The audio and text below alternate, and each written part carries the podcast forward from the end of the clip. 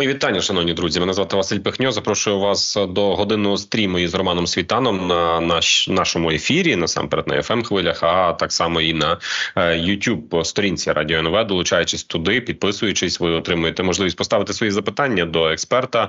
Е, це Роман Світан. Щосереди ми з ним спілкуємося. Отже, розпочнемо. Пане Романе, мої вітання вам. Бажаю здоров'я. Знаєте, вже сьогодні так е, жартують у соцмережах. Мовляв, Валентинка від Буданова її отримало в Чорноморський флот Російської Федерації. Е, вже є не просто відео якісь десь є відео і від ГУР е, щодо е, ураження великого чергового великого десантного корабля Російської Федерації. Це Заркуніков, е, і цей корабель його під його ураження підтвердили загалом стратком ЗСУ, що збройні сили спільно з підрозділами ГУР МО знищили великий десантний корабель. На відео від ГУР ми бачимо ну реально, як він іде на дно. Цей великий десантний корабель в територіальних водах поблизу Алубки. Як зазначається, це все відбулося. Пане Романе, ну гарна насправді подія гарна. Валентинка від Буданова прийшла до російського чорноморського флоту. Питання просто на що сподівалися росіяни, виходячи в акваторію Чорного моря. Мені здається, що в них там в принципі вже немає жодного безпечного місця.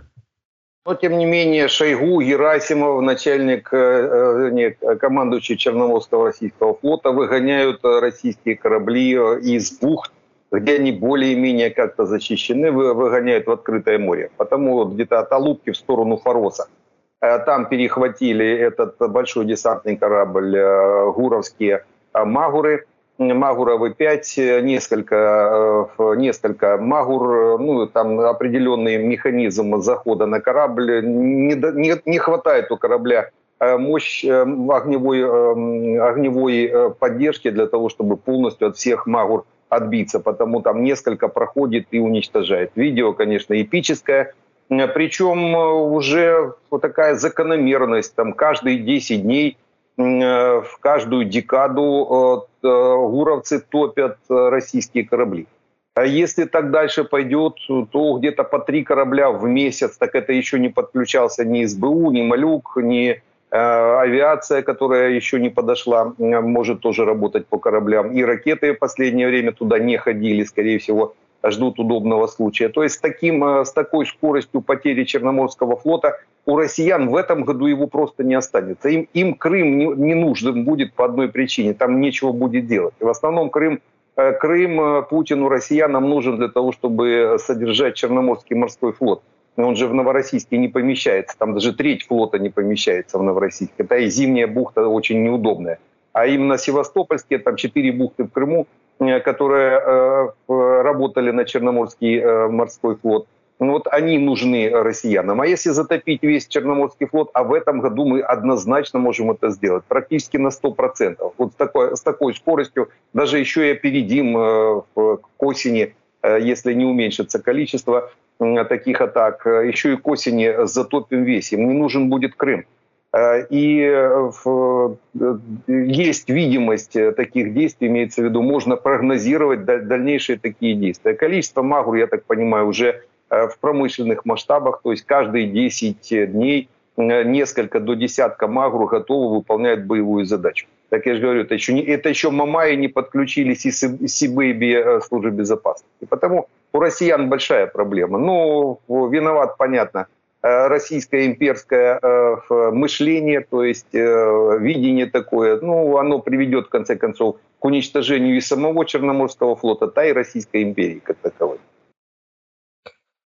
Пане Романе, однак, якщо ми говоримо про знищення Чорноморського флоту, ну справді це це не просто якісь такі там мрії того, що це може відбутися. Вже зараз реально бачимо конкретні рухи, і ви абсолютно маєте рацію. Раз в 10 днів це все відбувається, раз в тиждень. Фактично, що мінус е, корабель. Я не знаю, чи буде такий самий темп підтримуватися і надалі. Е, але якщо ми уявимо, що без чорноморського флоту е, росіяни здатні утримувати Крим. Ну от якщо говорити в принципі по про півострів, я от такому плані хочу поставити запитання, що його зараз утримує, які ресурси росіян, тому що це є велика наша наша мрія повернути півострів. Шановні генерали, типу Бена Ходжеса, говорять, що це ключ до перемоги. Хто буде контролювати Крим, той буде контролювати можливості в цій війні дуже значні. Так, от реально не не мріючи, а говорячи ось так аналітично щодо того, що таке Чорноморський флот для Криму, і чи це є справді запорука його якоїсь стійкості, чи якісь інші сили отримують півострів. Э, дело в том, что крымский, да любой э, такого рода оперативный, а это практически географический оперативный котел, э, сам по себе Крым, э, Крымский полуостров. Э, заход э, с одной стороны э, с севера, с материковой Украины, э, заход э, через Керченский мост и переправу с Таманского полуострова э, – попы, могут попытаться авиационным снабжением как-то подпитывать военную группировку. Ну и основной тоже один из основных мостов – это морской мост – вот что такое большой десантный корабль. Это э, посудина, которая может перевозить э, около э, ну, полтысячи тонн грузов. Полтысячи тонн. То есть всего этих посудин у россиян осталось где-то 5-6 штук. А это примерно железнодорожный состав. Вот весь, весь флот БДК, это как раз, по-моему, 100 полсотни восьмой борт, номер его со 197 бригады десантных кораблей. Так вот, э, весь флот БДК, он заменяет, если сразу, допустим, 5-6 кораблей идут, они заменяют состав железнодорожной э, военной амуниции. А это довольно-таки серьезная потеря для россиян. Если мы его отминусуем, а уже видно, что мы его отминусуем. То есть один из, один из приоритетов как раз затопить вот эти посудины и отрезать один из мостов в Крым. Сухопутный коридор, само собой, у россиян есть Керченский мост, паромная переправа. Э, это то, что можно отминусовать в этом году. И э, какая бы армия не была в Крыму, там могут, может быть там 10-миллионная армия. Но смысл, они все едят. Э, и, естественно, амуниция военная, если не, поставлять туда, это, это оперативный котел. Времени, ну сколько, насколько может хватить, допустим, армейских запасов. Если на линии фронта полторы недели, полторы-две недели, ну пусть в Крыму полтора-два месяца, все. Э, если подвоза нет, то есть обрезать все нити поставки, э, Крым э, это как переспелая груша падает. Почему и все, в принципе, все аналитики, все военные эксперты говорят о том, что Крым это первое, что надо освобождать. Почему? Потому что, во-первых, легче, легче, чем все остальные направления. Даже легче, чем Э, допустим, выход на Мелитополь. То есть это даже легче, вот именно заход в Крым, особенно со стороны Херсона с авиацией. То есть э, намного это проще сделать, э, но и решается вопрос выхода в тыл группировки российской, когда начнем уже заниматься Донбассом. То есть мы отминусуем эту, эту, этот вопрос, то, что было в 2022 году чего нельзя было допустить ни в коем случае, когда вышли в тыл мари мариупольской группировки, пришлось отходить и потеряли Мариуполь. То есть вот чтобы этого не было, надо сначала Крым освобождать, а потом все остальное. Но это уже говорено-переговорено. Э, из реалий, из тех реалий, которые в этом году можно сделать. Э, даже без американской помощи. Она будет однозначно, проголосует, уже половина пути прошли, э, Сенат проголосовал Э, Конгресс, по крайней мере, проголосовал, и осталась Палата представителей. Но опять же, даже если просто забыть за эту помощь, и вообще ее не будет, допустим, то с, с помощью нашего производства, европейского производства, мы удержим линию фронта.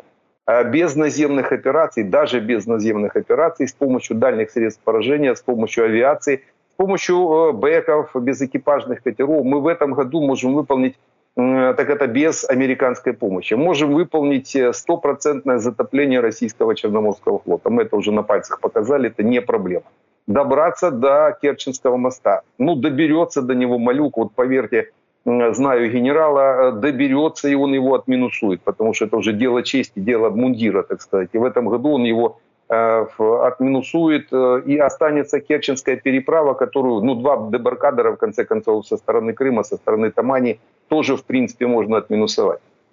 И останется у россиян сухопутный коридор, который можно взять под контроль дальними средствами, и э, авиационная тема. Но э, Ил-76 не навозишься. Не навозишься, потому что ну, не, не, не, не снабдит всю группировку крымскую воздушный коридор. Потому Из всего, что видно в этом году, Крым однозначно можно взять в полное, полное оперативное окружение. Там уже как зачищать его, все, вот как раз заход в Крым сухопутным путем возможен только после получения помощи от американцев. Другого варианта в этом году, по крайней мере, выполнить наземную операцию нет. Э, но после получения помощи э, можно рассчитывать еще и на операцию э, в сухопутную в том числе. Ну е, ми будемо далі ще говорити, звісно, про менш такі е, приємні події, які відбуваються зараз на Донбасі, зокрема в Авдіївці. Е, але я нагадую нашій аудиторії, що ви можете поставити друзі свої запитання у чаті до трансляції до Романа Світана. А я, як модератор бесіди, буду їх переадресовувати. Крім цього, обов'язково підтримуйте нас своїми уподобайками цього цей стрім. Отже, є таке запитання, яке стосується і Донбасу і Криму, пане Романе. Євген його ставить російською. Пише кстати, за Бена Ходжеса и его заяв про Крым. Как вы считаете, если мы освободим Крым, не исключаете ли вы возможность того, що бойов за Донбас як такових може не бути? Ну, мається на увазі, що це якось може повпливати. А я ще й трансформую це запитання до іншої е, такої історії. З огляду на те, що зараз на Донбасі дуже складні бої. Чи може бути таке, що у нас ну може не вистачити сил на Крим? Э, ну, тут давайте на два э, вопроса разделим. Э, пер, первое... Ну, бо це справді це дві кардинально протилежні две, ситуації, насправді. Две, да. две темы, да. Дело в том, что по Крыму и вообще Донбасс, Крым, сухопутный коридор, все это надо с военной точки зрения, вот если не брать политическую какую-то другую, а именно с военной точки зрения россиянам Крым нужен только как военная база. Мы уже сказали, для Черноморского флота – если э, Черноморский флот будет затоплен, а я в это практически в этом не сомневаюсь, он будет затоплен в этом году. Весь Черноморский флот. Им тогда Крым не нужен. Он вообще им тогда не нужен. Э, а для чего, допустим, э, сухопутный коридор в Крым? Потому что э, не хватает пропускной способности Керченского моста и той же переправы. Просто не хватает. Он довольно-таки много, много ест, если так можно сказать. Потому им надо сухопутный коридор. А чтобы сухопутный коридор удерживать э, военным путем невозможно, только политическим. Ну, невозможно удержать там 500 километров э, фронта с толщиной 100 километров. Нет. Ну, це якщо буде допомога, якщо буде боєприпас. Ну, это само собой. Я просто объясняю, почему здесь Донбасс.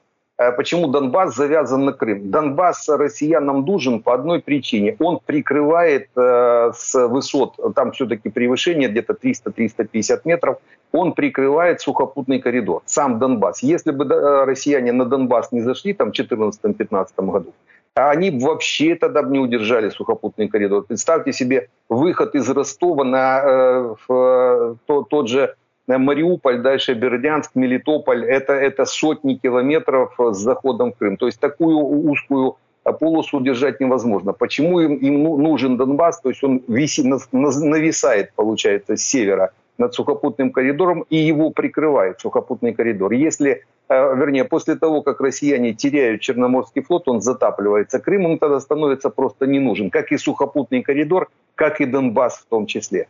А, то есть э, это, это все звенья одной цепи. Он просто становится не нужен, называется э, как чемодан без ручки. Э, не, нести тяжело, бросить жалко, но уже кому-кому, а россиянам там плюс-минус несколько тысяч квадратных километров территории по стоку по стоку, то есть у них своих там хватает.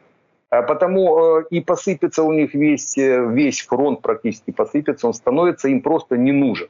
Выведут они войска, они же выводили, они прекрасно э, знают, как бежать из э, севера Украины, из правого берега, из-под э, Изюма. Как бежать и как забирать коллаборантов, они тоже прекрасно знают. Будет объявлена эвакуация, соберут всех ждунов, забросят их за Урал, и будут они там дальше вернуться на эти стартовые свои, свою родину, откуда они, в принципе, в Донбасс-то и заползли в свое время, еще в течение 70 лет последних. Э, этот, этот механизм понятен, почему все и говорят о Крыме э, как таковом. Э, и вот эта, завя... вот эта завязка Донбасс-Крым, а ее надо и решать со стороны Крыма. Почему сейчас практически все усилия наших спецслужб, вооруженных сил Украины, военно-морского флота направлены как раз на оккупирование сначала Крымского полуострова, военной группировки российской, а дальнейшее, все дальнейшее уже развитие пойдет туда, в сторону Донбасса. Но заход в Крым сухопутным путем точно, однозначно невозможен, если не будет американской помощи, то есть этих 60 миллиардов. Это можно то есть, выполнять вот эти задачи, которые мы сейчас и так выполняем в течение года, то есть где-то ближе к осени отминусовать Черноморский флот, отминусовать Керченский мост, но сухопутную операцию точно не выполним. Удержим Восточный фронт. Есть механизмы, как удержать. Дело в том, что на Восточном фронте я просто сам в свое время занимался, еще с генералом Наевым неоднократно это рассказывал. Там три линии обороны. Три. А вот это в первую они только возятся с ней, потому что Маринка, Авдеевка, э, Торец, Горловка, то есть вот это движение, это первая линия обороны. Там вторая линия очень серьезные. А, это, это высоты так называемые. То есть там, если посмотреть карту высот, видны эти гряды. Вторая линия – это уровень уже э, Курахова, Карловки. Э, Курахова, Карловки, Очеретина – это вторая линия. Там есть третья линия обороны, это уровень в районе Покровска, Белополья, то есть это третья, которая удержит. Потому Восточный фронт мы точно удержим. То есть там довольно-таки Э, серьезный укрепрайон. Единственное, что э, количество уничтоженных россиян, оно прямо будет зависеть от количества боеприпасов. Как и сейчас, та же самая э, проблема Авдеевки. Вот там, где россияне прошли, это там, где мы, в принципе, должны были удерживать с помощью артиллерийских так называемых завес. То есть артиллерийским огнем создавать огневую завесу. И если недостаточно снарядов, то, естественно, завесы не получается. То есть россияне там как раз и прошли, уперлись, в некоторые наши уже наземные э, укрепрайон, то есть куда дальше они уже продвигаться не могут вот на данный момент. Сейчас идет замена, насколько э, есть в информационном потоке, по крайней мере, информация идет замена одних частей на другие, проводится определенная ротация, свежие части заходят, но они не будут заходить э, без боеприпасов. Значит, уже укомплектованы достаточным количеством боеприпасов, техники для того, чтобы удержать Авдеевку, и выровнять фронт. Но опять же, проводить операцию, допустим, по э, снятию э, проблемы с Авдеевки можно только где-то весенне-летнюю. Это целая э, летняя операция, довольно-таки не один корпус должен быть задействован в ней. Это отсечь северную клешню где-то по трассе от Константиновки до Авдеевки. Вот эту операцию надо будет проводить, тогда можно сказать, что будет разблокирована Авдеевка как таковая. Однозначно будет тяжело, тут вопросов нет. Но достаточное количество Э, тех сил, средств в режиме активной обороны удержать фронт в этом году по всей, по всей его длині.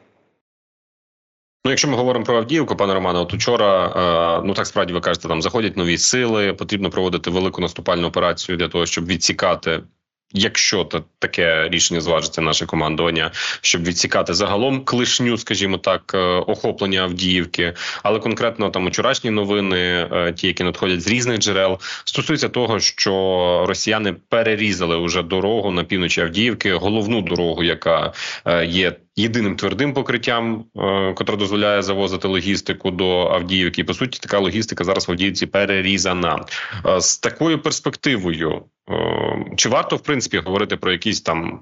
Контрнаступальні операції по утриманню Авдіївки, чи варто краще зараз навпаки зосередити увагу на тому, як безпечно наш весь е контингент, який там є, вивезти з Авдіївки? Это все зависит от э, оперативной обстановки на месте. Ну, то есть тактические действия, которые будут принимать э, командиры на месте, а вот как раз а, будет зависеть от общей оперативной обстановки и о, о знании тех сил, средств, того, того количества сил, средств э, для выполнения задач. А мы об этом знать точно не можем. То есть варианта два. Либо удерживаем Авдеевку, либо отходим. А эти два варианта зиждятся как раз на вот этих цифрах – а если есть чем удерживать, надо удерживать. Если э, нечем, надо отходить. Э, уже за 4 месяца отрыт э, западнее Авдеевки, отрыт укрепрайон. Потому здесь можно не то, что там гадать, просто два варианта. Вариант один или вариант второй. Командиры на месте будут принимать решение. Ну, раз начали заводить части в Авдеевку, значит, принято решение ее удерживать. Дело в том, что, допустим, даже та Э, линия, до которой добрались э, россияне, то есть до основной дороги. А это ж не перерезали, э, то есть не взяли в Авдеевку в котел. Нет, это, это оперативный контроль, да, вопросов нет, он, он есть у россиян. Но там горлышко осталось больше 4 километров. И выходить из Авдеевки. Проблема же в Авдеевке не заход в Авдеевку, а выход из Авдеевки. Почему? Потому что там в Авдеевке есть достаточное количество боеприпасов, то есть там боезапас это минимум на полторы-две недели, армейские, о которых я говорил, минимум. А так реальный боезапас гарнизонный, ну, полтора-два месяца точно. То есть даже в полном окружении гарнизон Авдеевки может продержаться полтора-два месяца. Э, потому, а вот э, проблема вывести раненых, допустим, вывести гражданских, там еще там несколько сотен гражданских есть, э, пешком пытаются пробираться, гибнут даже некоторые, то есть, ну, есть такая беда. Эта проблема вовремя не вышли. То есть вот этот вопрос. Его можно решить, опять же, чем? С помощью достаточного количества боеприпасов. Если подойдет туда артиллерия, подойдут боеприпасы, то вернуть обратно контроль над трассой, в принципе, небольшая проблема, так как там отсечь эту клешню, которая ну, российское вклинение, которое они э, провели, опять же, удерживали мы с помощью артиллерии. Потому этот вопрос, ну, опять же, решить этот вопрос только решат его только командиры. Потому мы можем э, после определенных действий сказать, э, какая причина была. Если будет принято решение об отходе, значит недостаток боеприпасов. Если начнем разворачиваться и зачищать э, россиян, то значит боеприпасы подошли. Пане Роман, однак, от нас глядач Андрій в Ютубі пише: є третій варіант. Ну він пише Дебальцівський. Це мається на увазі, щоб не сталося оточення, щоб не сталося того, що люблять росіяни називати котлом. Ну, Дебальцевский вариант, там, э, это не совсем военная тема. Она больше такая политическая. Тогда вопросы решались э, ну, не совсем в военной плоскости. Там можно было Э, выполнить э, очень много вопросов. И в конце концов Дебальцева-то котла не было. Из котла вышли э, и из Дебальцева. Наши части, там были часть тех партизан, которые в свое время в Донецке формировали партизанские отряды, прикрывали отход, причем с двух сторон, с одной и с другой стороны. Вы, вы, вывели и вывели, в принципе, Э, довольно-таки достойно, то есть э, отход был. Но опять же, котла не было в Дебальцево. Все говорят о котле Дебальцево. В Дебальцево как раз котла не было.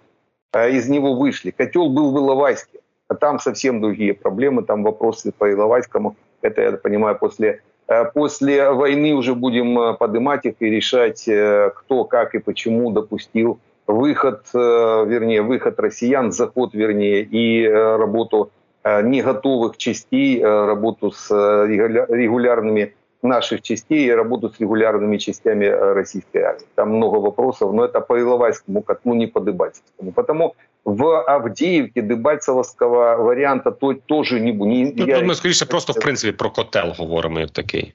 Ну, если про, если про котел, так, так до котла еще далеко. Раз. Э, во-вторых, у россиян э, все-таки они пытаются окружать э, шириной узкой, то есть вот эти клешни, которые они сейчас выпускают, ну, вклинения, которые они пытаются в нашу оборону провести, они срезаются сразу, как только заходят боеприпасы. Заходят боеприпасы. Я это уже неоднократно говорил. Как только будет достаточное количество боеприпасов, уже можно где-то саккумулировать их, можно взять с других э, оперативных направлений, где-то заморозив какие-то действия. Ну, то есть все будет зависеть от решения командования. На это мы сразу увидим. Нет, котла там никакого не будет. То есть это, это нереально. Потому что как только возникнет такая, уже такой, такая проблема, Э, горлышко будет расширено, то есть туда э, добавят достаточное количество боеприпасов и э, совершим управляемый отход. Это возможно, это, это нормальное действие, причем, я уже сказал, западнее, западнее Авдеевки, так же самое, как западнее той же Маринки, отрыты системы обороны. Вот россияне уперлись в них в районе Григорьевки и пробиться не могут на Курахово. То есть это уже Вопрос этот решен, по Авдеевке то же самое. Просто здесь вопрос вот в чем. Отход из Авдеевки, выход из Авдеевки повлечет же потом обратно, э, а, у нас обратное будет действие. Потом вернуть Авдеевку будет намного сложнее, чем ее удерживать сейчас. Почему? Потому что Авдеевка не Бахмут, это Бахмут в низине.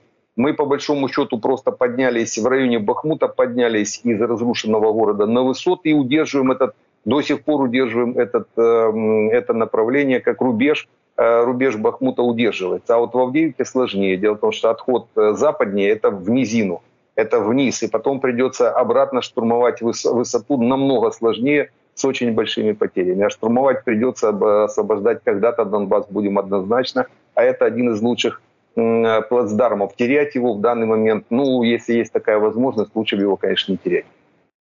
Пане Романе, таке авіаційне питання по Авдіївці, тому що відомо зараз е, просто дуже шквальний вогонь е, російської авіації відбувається на фронті. Я дивлюся там по зведення генерального штабу щодня. Е, я навіть якось підрахував один з попередніх днів. Приблизно три удари авіацією відбуваються за годину. Ну це звісно на всьому фронті, але от на східному лютує чи не найбільше. Навіть росіяни показували нещодавно відео, як вони там просто реально з кабів розбирають Авдіївку, ті залишки міста, які скажімо так, ще залишаються, так би мовити. Е, так, от е, у нас є запитання від е, Андрія Саноцького у чаті Ютубу. Я нагадую, що ви друзі можете ставити такі запитання. Чому ЗСУ не можуть збивати ось ці бомбардувальники над Авдіївкою? Хоча це напевно не зовсім коректно сказати над Авдіївкою. Коротше кажучи, бомбардувальники, які запускають безкарно, фактично руйнуються місто кабами щодня. КАП, КАП планирует 70 километров. Вот э, за 70 километров на восток от Авдеевки рубеж сброса у россиян. Они к нему подходят, сбрасывают КАП. И КАП летит э, еще 70 километров, ложится в Авдеевку. Мы не, не, нечем нам достать э, россиян. Там надо разворачивать Патриот или СМТ. Как только начнем разворачивать Патриот и СМТ, все э, беспилотники, все системы Эм, э, поражения, дальнего поражения будут охотиться за Патриотом и СМТ его уничтожат. Однозначно уничтожат. То есть там давление будет довольно-таки серьезное. Э, потому мы, пока не появится авиация, то есть э, с такой дальности истребители отгонять можно только с помощью истребителей. Только с помощью авиации, в таком положении, в котором есть Авдеевка. И вот понимая, что когда появится F-16, у россиян уже будет, не будет возможности использовать кабы по Авдеевке, они пытаются засыпать ее сейчас. Э, вот, э, и чем дольше не будет F-16, тем больше разрушения будет по Авдеевке. Э, это, можно сказать, такой подарок, американский подарок Путину в лайтовые выборы. 17 марта у Путина перевыборы или там перекисывание, как угодно это можно назвать, двойника на тройника. И вот до 17 марта боятся наши партнеры, в основном американские партнеры, чтобы э, Путин, не дай бог, себе там где-то пальчик прищемил, и чтобы они в этом участвовали. Поэтому не видим, не увидим мы до 17 марта самолетов э, в достаточном количестве, не увидим, естественно, и денег, скорее всего, или, по крайней мере, могут принять решение, но сами деньги пойдут же уже как минимум через месяц, не раньше. Даже если сегодня примут, мы уже не успеем Э, их э, оприходовать даже до конца марта. То есть э, вот такой лайтовый режим есть, и этим россияне пользуются конкретно, понимая, что лавочка закроется где-то через месяц-полтора. И ничем мы сейчас их не отгоним. Это та проблема, которую, ну, она нерешаемая без авиации именно вот таких, как F-16 самолетов. А от відповідь, яку ми можемо давати відповідь на такі ж самі їхні е, симетричну відповідь на такі ж самі їхні удари, наш глядач Руслан ставить запитання, чому ми в Україні не виробляємо щось подібне, як от і російські каби, але в нас є е, аналоги американські JDAM, тобто теж керована важка авіабомба.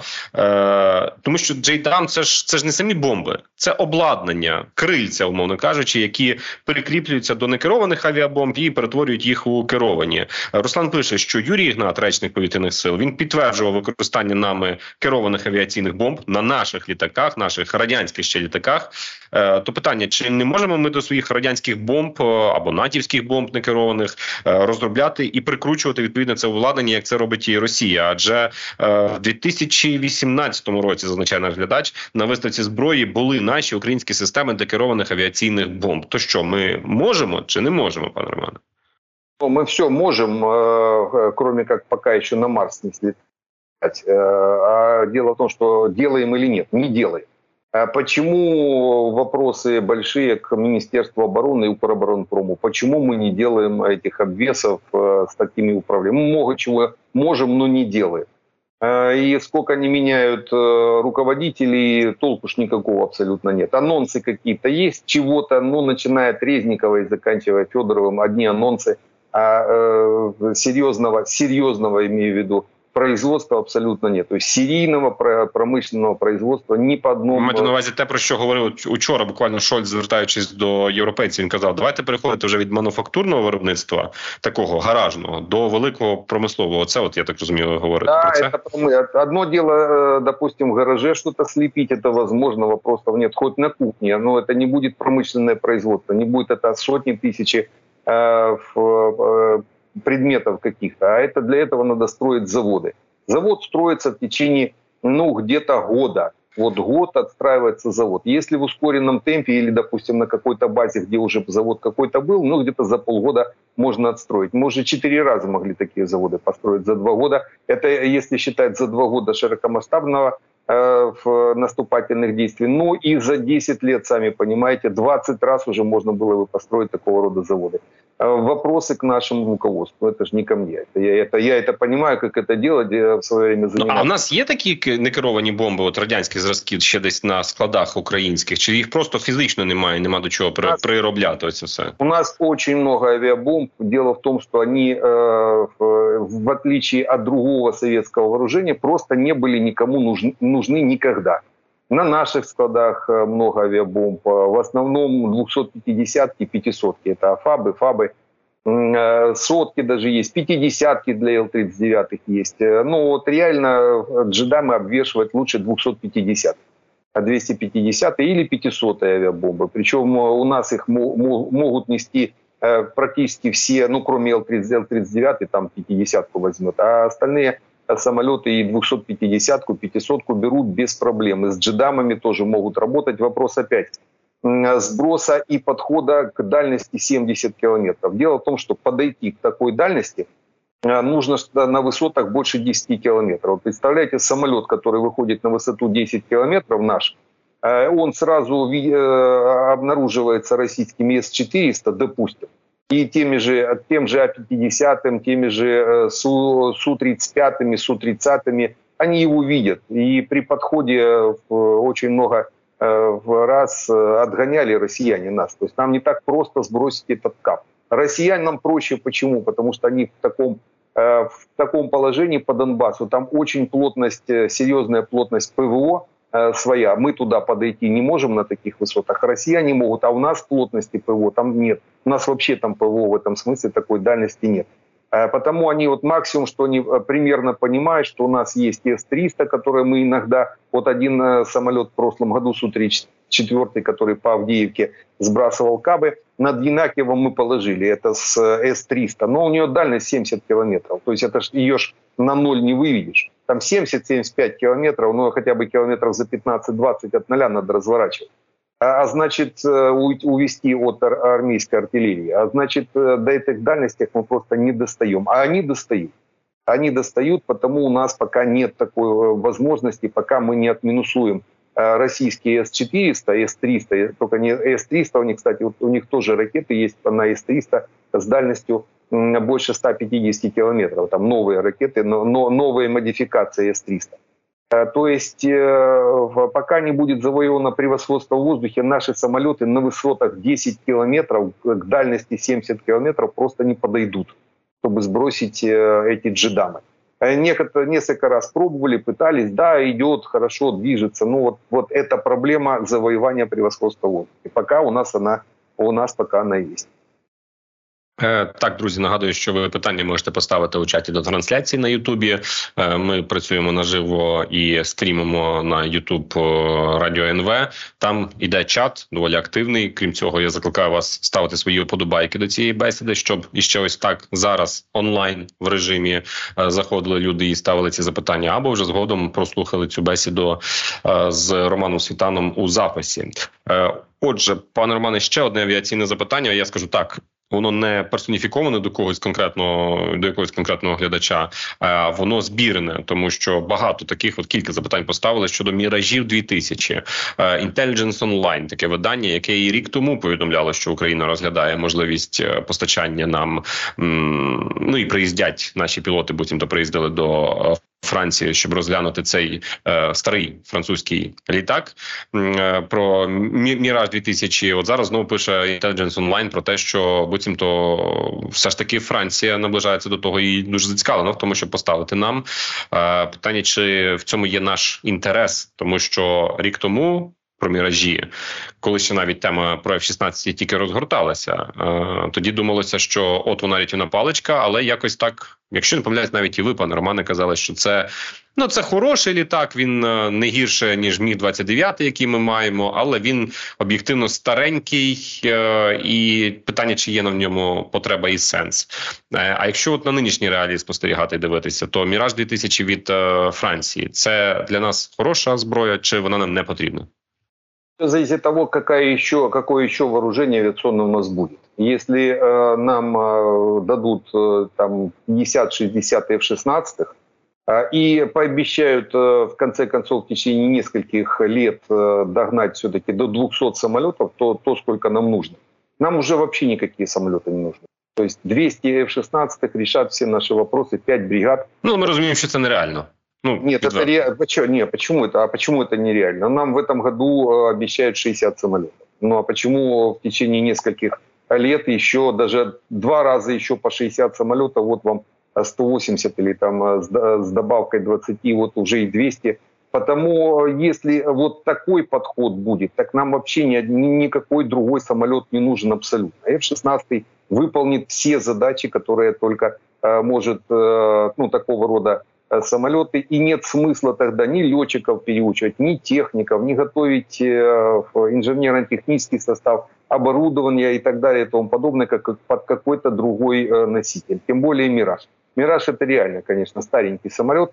Уровень МиГ-21, МиГ-23, может быть, это сейчас прошлого тысячелетия – это вот если у нас не будет F-16, или нам скажут, вот это вот максимум сколько дали и больше не увидите, тогда однозначно Тогда нам надо и «Миражи», и «Гриппены», и F-18, что угодно, чтобы э, максимально насытить. Вот здесь, здесь важно понимать динамику поставок как таковых. Это нам может э, обеспечить. Э, это только Великобритания, страны Северной Европы э, и Соединенные Штаты. То есть, по большому счету, теоретически, ну, возможно, чтобы у нас были все 200 F-16 это был бы лучший вариант вообще для наших военно-воздушных сил. Но опять, э, во-первых, их надо еще воссоздать. А, то есть э, он выполнит все задачи, но мы уже неоднократно об этом говорили. А вот летчиков, просто как инструктор научил очень много летчиков, знаю, что это такое. Учить летчика лучше вообще на одном самолете, чтобы он на нем летал всю свою жизнь. Э, почему? Потому что налет, э, очень важно э, профессионализм летчика, напрямую зависит от налета на самолете. И если это один тип, это самый оптимальный вариант. Слишком дорого менять самолеты, это только летчики-испытатели могут, ну это элита летная, так сказать, могут себе позволить на нескольких самолетах летать или облетывать. А оптимально это и для летчика один самолет оптимален, и очень важно, очень важно, это для, э, для обслуживания инженерно-техническим составом. Почему? Потому что э, час полета э, самолета напрямую зависит от подготовки, то есть от состояния инженерно-технической службы. Если она будет одна на все самолеты, то есть не надо, это ж и техника учить тогда на один самолет. То есть и техники, механики, весь инженерно-технический состав будет знать этот самолет, всю жизнь его эксплуатировать, им не надо будет переключаться на что-то другое. А F-16 еще как минимум, как минимум, полетает лет 30. А, то есть вперед можно смотреть вообще сейчас, э, набирать летный состав инженерно-технический, обучать на F-16 еще 30 лет он может работать, тем более модификации этого самолета происходят, ну там э, по, по принципу Лего. Вы вытащили одну сборку, поставили другую, и это уже модифицированная машина а сама по себе машина очень хорошая. Потому для нас оптимальная, конечно, вот F-16. На остальные самолеты лучше не отвлекаться. Единственное, что единственный вариант, э, который еще можно посмотреть, какие-то легкомоторные э, легкомоторные штурмовики, вот типа Embraer, я несколько раз об этом говорил, в 2019 году у нас уже была, был контакт с бразильцами. Это Супер Тукана, это э, винтовой самолет, ну то есть легкомоторный самолет, но э, чем он хорош? Он э, создан для работы э, в основном э, по, э, ну, и, и, и в том числе по летающим целям, то есть аэроцелям, и работы по земле как штурмовик борьбы с наркоторговцами. То есть он очень хороший штурмовик, легкий, легок в эксплуатации, очень дешевый час полета.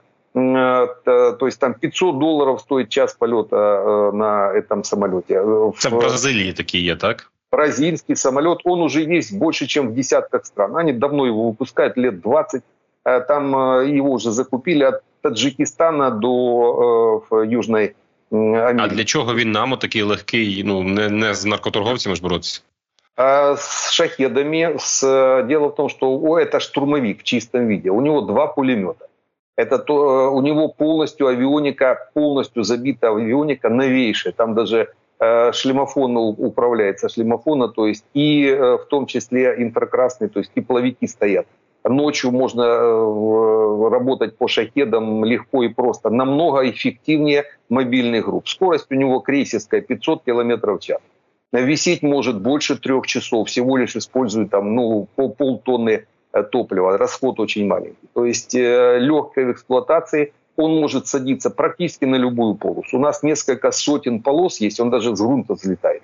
Несколько сотен полос есть в Украине. Э, старые это еще Э, полосы при колхозах, они остались чуть ли не на каждом поле. То есть э, легкие, легкие в эксплуатации, летчика очень много. Дело в том, что на этом самолете может летать вообще любой летчик, который заканчивал истребительное училище. От начиная от Ил-39 и заканчивая на Су-27. У нас таких летчиков такого уровня, причем летать можно до 70 лет на таком самолете. То есть у нас сотни летчиков есть, готовых переучивания, как инструктор скажу, ну где-то месяц. А месяцы можно переучиться на этот самолет. Вот, вот этот еще, и стоит он ну, от 5 до 10, э, от 5 до 10 миллионов, то есть один. Он в 10 раз дешевле того же F-16. То есть, по большому були такі розмови, що Україна розглядала варіант із закупівлею цих е, турбогонтових штурмовиків, як ви кажете. это нормальный был бы вариант. То есть если рассматривать какой-то другой вариант, в отличие от F-16, то есть вот этот вариант он дополнит. Почему? Чем он еще хорош? Э, он учебно, учебно, вот учебно-боевой самолет. Там две кабины, и по большому счету э, можно его использовать вместо Л-39, который у нас уже в ближайшее время просто рассыпется. Это чешский. Хороший самолет Л-39, но он, он уже старенький, у нас уже больше 50 лет он летает. А этот самолет можно после войны и э, в течение э, продолжения боевых действий его использовать как учебно-тренировочный самолет. Э, первый самолет при выполнении обучения. То есть один и второй, в первом и втором варианте плюс штурмовые качества этого самолета очень хорошие. Четыре точки подвески. Вот он может нести, допустим, четыре блока с ракетами Гидро-70. Вот с теми же ракетами, как вот в Канаде, сейчас вот мы поговорили недавно, там Більше ну, до речі, це це питання, яке теж звучить у чаті, що мовляв там Буданов звертався до Канади, і загалом е, Україна звертається до Канади не списувати і не утилізовувати е, їхні ракети CRV-7, Вони ось так називаються. Там е, чимало цих ракет. То то що це за ракети? Бо, бо це так само запитання з чату. Да, это, это канадская, э, канадский копипаст ракеты, основной ракеты Гидро-70. Это не НУРС, так называют, ну, НАР называют, не, неуправляемая авиационная ракета, а реально это НУРС, неуправляемый реактивный снаряд, по большому счету. Э, эти НУРСы, э, они используются, ну, в принципе, могут чего угодно, хоть с КАМАЗа, хоть, в принципе, хоть с коляски с любой. Почему? Потому что заряжаются эти ракеты, ракета подается определенный разряд на ракету, электрический, и она поджигается, уходит и по определенной траектории. То же самое используется и самолетов. И этот же Embraer, то есть э, Супер Тукана, он также 4 блока этих ракет может нести. Примерно как и вертолет. Он может заменить и вертолет. То есть вот чем э, хороши эти легкие турбовинтовые самолеты. Э, они заменяют вертолет, четыре точки подвески, как у вертушки. Там могут быть ракеты, ракеты воздух-земля, ракеты воздух-воздух. А, то есть с тепловой головкой наведения, два пулемета. Это очень важно как раз для работы по э, шахедам. Дешевле стоит, ну, в несколько раз дешевле стоит э, этим э, самолетом сбить шахед, чем даже да, даже мобильной группой, потому что мобильная группа, пока доберется, самолет скорость 500 км в час догонит любой шахет. Ну или шахет, или такого уровня беспилотник. То есть по большому счету еще и эти ракеты в том числе, их очень много, их десятки лет выпускаются с прошлого тысячелетия, Гидро-70, одна из основных, много модификаций, разные страны, вот Канада их э, под этим э, логотипом выпускает, но это одна и та же ракета, она взаимозаменяема, потому если есть блоки, а блоки у нас уже есть, мы уже, мы уже используем Гидру-70 на наших вертолетах. Подвешиваются блоки, дальше пристрелка идет по прицелам наших вертушек. И могут брать и Ми-24, то есть крокодилы, и Ми-8, их берут, Ми-17 могут их взять. То есть по большому счету это довольно-таки толковая вещь. Главное, чтобы их было много. Их надо тысячи, десятки тысяч. То есть такая расходная часть. И вот э, в Канаде один из вариантов. Это Канада. Просто непонятно, почему Буданов о них говорит. Вообще-то должен э, командующий военно-воздушных сил, ну мы уже говорили, у нас ни командующего, ни ВВС просто нет. А э, зенитчики эти ракеты заказывать не, не будут, потому, наверное, Буданов этим и занимается. Проблема большая. Е, товариство, я нагадую, що ми в прямому ефірі в режимі стріму працюємо із Романом Світаном. Маємо ще трішки часу, щоб відповідати на ваші запитання. Тому обов'язково продовжуйте писати їх у чаті. Крім цього, кожен п'ятий лише хто дивиться цей стрім, поставив йому вподобайку. Вам же не складно. Правда ж, е, наступне питання від е, глядача з Ніком Лео. Е, учора ми почули від е, представника ГУР Андрія Юсова е, таку тезу, що росіянам зараз дешевше залучати не свій внутрішній мобілізаційний ресурс, не своїх росіян, а брати найманців за кордону. І от власне Лео питається, що Росія завербувала зараз до своєї армії близько 15 тисяч громадян Непалу. Які перспективи? Чи це кінець, чи це не кінець, чи вистачить наших сил з таким розкладом, коли ось така величезна країна, як Росія, застосовує вже й найманців? Ну, дело в том, что им дешевле их э, привлекать. Почему дешевле? Э, не надо на каждого тратиться потом на ладу калит.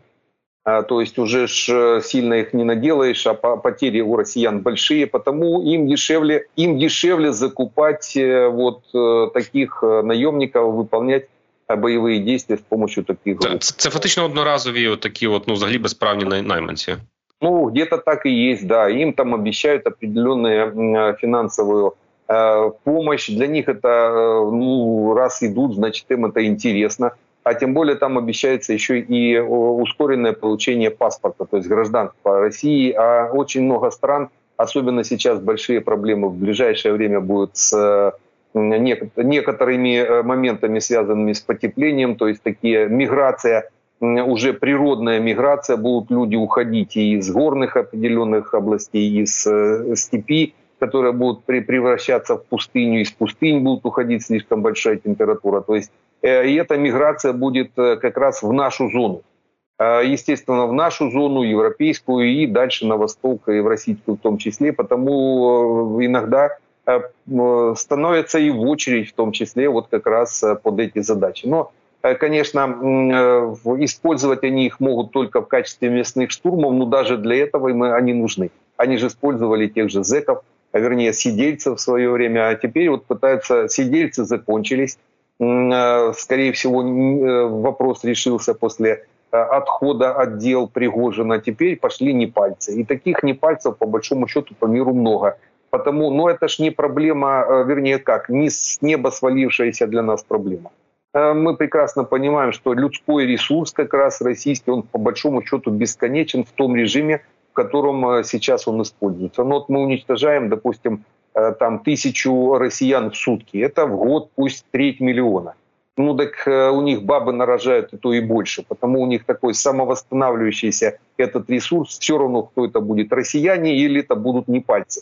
Э, это не прекратит э, сам по себе ресурс как таковой. Просто не, пальцы дешевле, я еще раз повторюсь, для российской казны они дешевле, чем э, россияне, потому что россиянам приходится еще потом посмертные платить и рассчитываться с семьями. А здесь, ну, использовали, забыли, дали каких-то денег, а то могли оставить, могли нет, и, и все. У нас вопрос в другом, то есть эту никогда мясо против железа не побеждало. Нам надо Э, увеличить определенную дальность своих средств поражения для того, чтобы всю эту массу э, российскую, непальскую, неважно, российскую массу э, уничтожать до подхода к линии боевого соприкосновения, до ЛБС, чтобы у нас не было потерь. Это очень важно. Нам свой ресурс надо хранить. Наших людей надо однозначно сохранять жизни, а это только можно за счет достаточного количества боеприпасов. Пане Романе, ще запитання маю е, ось такого характеру. Це вже щодо можливості ворога. Е, британська розвідка пише, що росіяни ймовірно змогли адаптувати комплекс Бастіон П під свою ракету Циркон, і це стане серйозним викликом для української ППО. Е, Варто напевно проговорити про циркон, тому що це ракета, використання якої офіційно підтвердили наш е, інститут, е, котрий вивчає ось такі подібні зразки російської зброї, що прилітають по нашій території. Циркон росіяни застосували в ході е, одного із обстрілів. Тиждень тому е, і однак аналітики, на речі, Defense Express е, видання вони кажуть, що це вже не вперше циркон використовується. Ну от зараз з'явилося повідомлення британської розвідки про те, що адаптували російський це береговий комплекс Бастіон П під циркони, і це буде серйозний виклик для української ППО. Чим що, куди, як е, давайте розкладемо, маючи ще 4 хвилини в своєму активі. Ну, по большому счету, любую пусковую установку, особенно шахтного типа, ее можно э, адаптировать под любую тележку, поставить, по большому счету. Ее можно и на тележку, э, на колесную, на э, траковую или, э, допустим, стационарную. То есть это не проблема. И неважно, откуда они запускают э, этот э, циркон. То есть из кораблей, под, ну, подводные лодки до нас не достанут. Э, в Черном море таких подлодок нет корабли могут э, даже вплоть до того, что могут использовать э, из-под калибров пусковые установки, то есть там есть определенные моменты, могут довести. То есть по большому счету неважно, э, из, из чего они ее выпускают, это наземного или морского базирования ракета. Ракета ну, заявлена как гиперзвуковая, хотя гиперзвуковую скорость в плотных слоях атмосферы ракета развить не может. Ну, есть определенные физические законы, да, могут э, больше пяти махов ракеты развивать скорость, но на, на высотах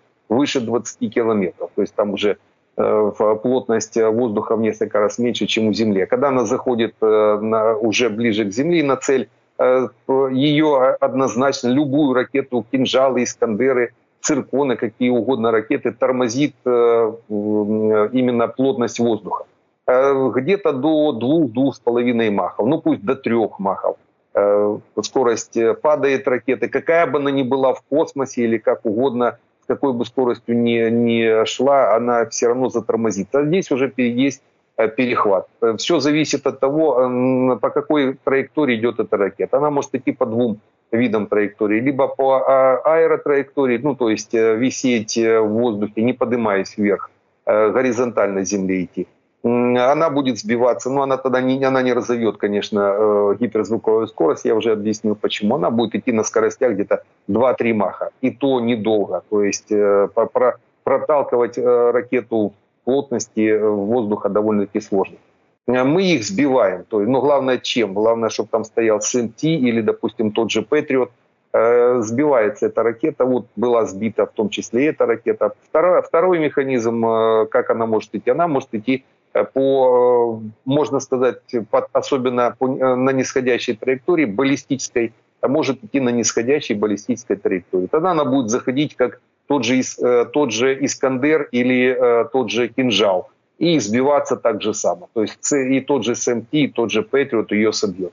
Все будет зависеть от того, по каким целям они будут бить, будет ли там стоять Патриот. Потому ее можно сравнивать, в принципе, с кинжалом, просто у кинжала дальность побольше – Э, чем у циркона. С кинжалом с меньшей э, боевой частью. У кинжала полтонны, а у этой ракеты где-то килограмм 300-350 у циркона. Или можно сравнить ее с тем же Искандером. То есть примерно та же картина. Потому але для... знаєте, це ну її можна збивати, як ви кажете, ми збиваємо, але все назад повертається до питання того, чим це як і в зупинці штурмів під Авдіївкою, щоб були снаряди, так і тут, щоб були ракети.